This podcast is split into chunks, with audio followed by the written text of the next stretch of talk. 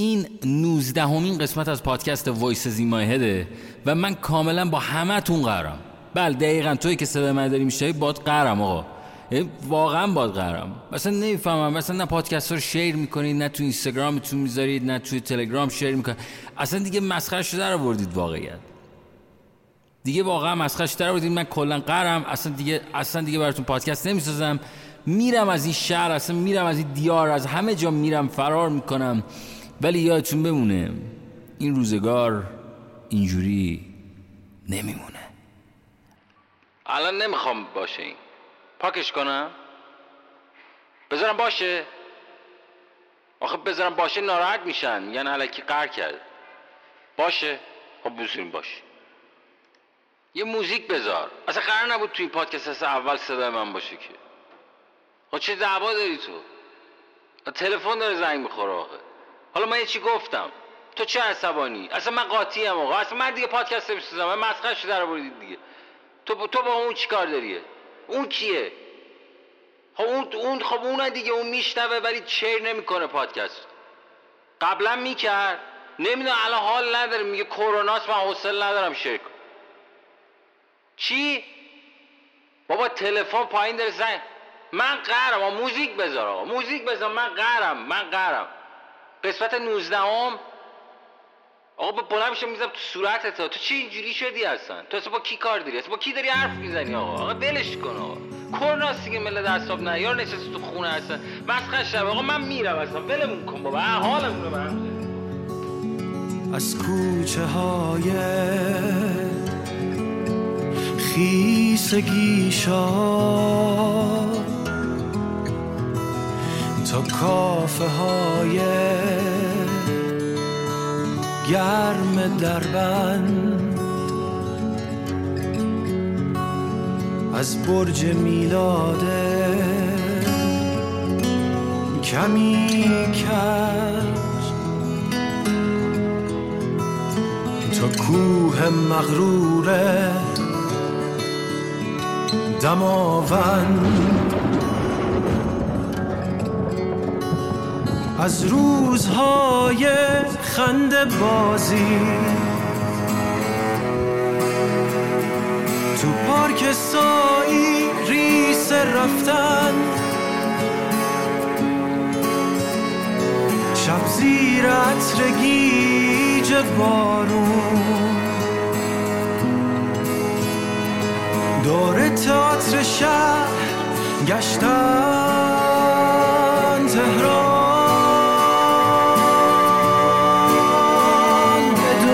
تو.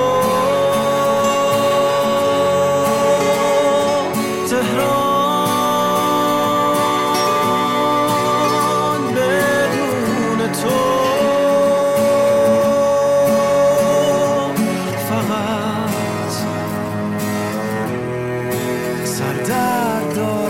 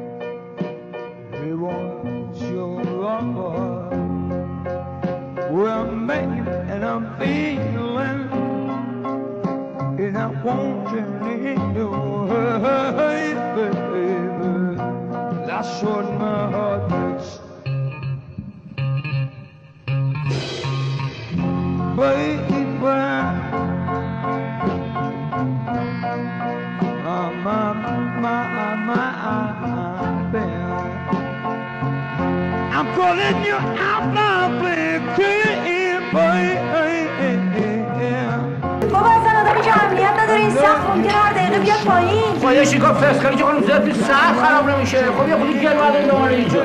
یه خودی بمال اونجا این تشت هم نداری؟ بفرم دیگه آب چیکه. اختیار داریم خیلی متشکرم. ما با این واسه ما میشه تعمیرات دیگه. گل بمالیم و تشت بذاریم تعمیرات جزئی. اگه بخواین همینه. بله کیه که ندونه این خراب شده یه تعمیرات کلی درست حسابی می‌خواد.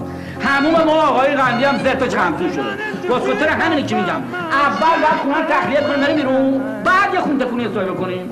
حکم تخلیه هم که صادر شده این خدمتتون بله بله. حکم تخلیه رو که توسط نماینده قانونی ورسه یعنی جناب عالی صادر شده بود ما دریافت کردیم.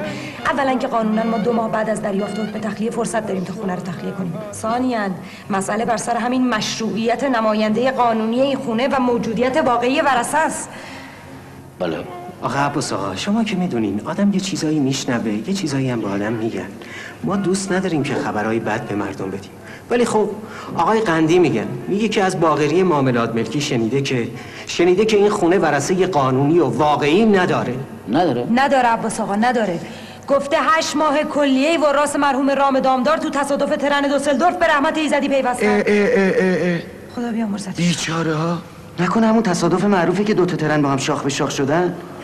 که دیویسی ست تا کشته داد؟ خیلی بیشتر بودن خیلی بیشتر. دو تا ترن بوده آقای مهندس.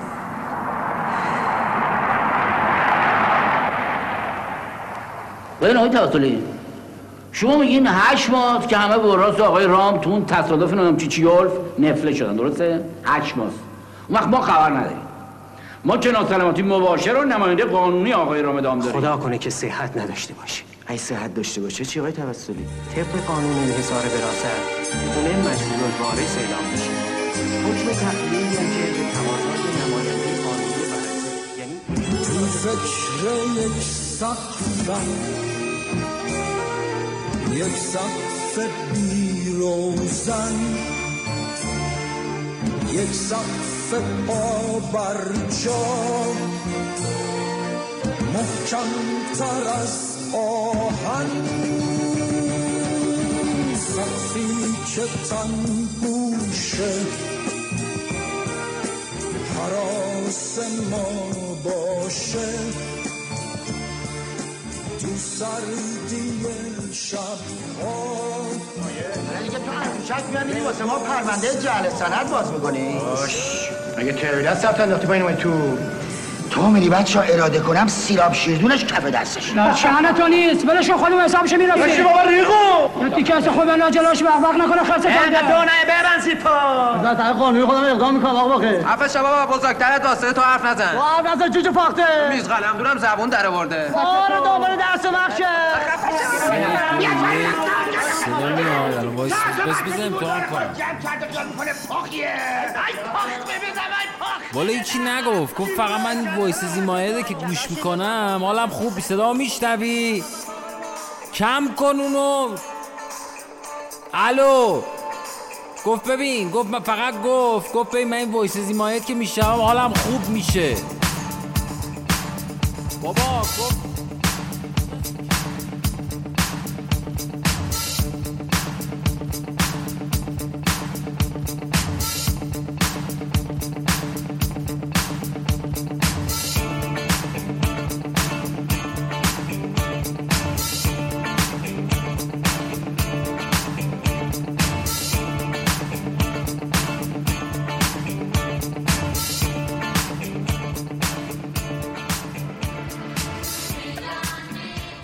نمایش های متفاوتی که طی زندگی ما اتفاق میفته نقش هایی رو برمیگزینیم و با توجه به تغییر و دگرگونی که در این زمینه پیدا میشه خودمون رو به نوعی در اون شرایط و وضعیت ارائه میدیم. مطالعات علمی نشون میده که ما بین 6 7 سالگی این پیشنویس رو می نویسیم ولی معمولا چون همه ما بین 3 تا 6 سالگی آسیب دیدیم غالب اوقات یک نقش و یا حد اکثر دو نقش رو برای تمام زندگی انتخاب می‌کنیم من همیشه باید نقش نجات دهنده رو یا نقش قهرمان رو یا نقش مظلوم رو یا نقش مسئول رو در زندگی ایفا کنم. و بنابراین ابتدا در تئاترها و نمایشنامه های دیگران جای خودم رو پیدا می‌کنم و نقش رو ایفا می‌کنم ولی کم کم به جایی می‌رسم که خودم ای بسا نمایشنامه ای رو می نویسم و تئاتر رو برپا می‌کنم و دیگران رو به اونجا دعوت می‌کنم اما خودم همچنان همون نقش ها رو دارم. و به همین جهت است که مطالعات نشون میده آنچه که ما به صورت ناآگاه در شش سالگی در زمین و ذهنمون می نویسیم به عنوان یک پروگرامی که به این سیستم یا مجموعه داده شده تا آخر عمر با کمی و بسیار کم تغییرات اون رو ایفا می‌کنه. اما به نظر می‌رسه که در دنیای امروز برای اولین بار طی 200 300 شاید 400 سال گذشته برای یه این فرصت پیدا شده که بین 22 تا 26 یا 29 سالگی قبل از اون که به سن سی به بعد برسن که معمولا از یه ثبات و نوعی انسجام ویژگی های روانی و شخصیتی اونها شکل و فرم گرفته و دیگه تغییرات از این به بعد مگر آگاهانه و به نوعی مفید و موثر باشه اون قدرها اونها رو عوض نمی‌کنه.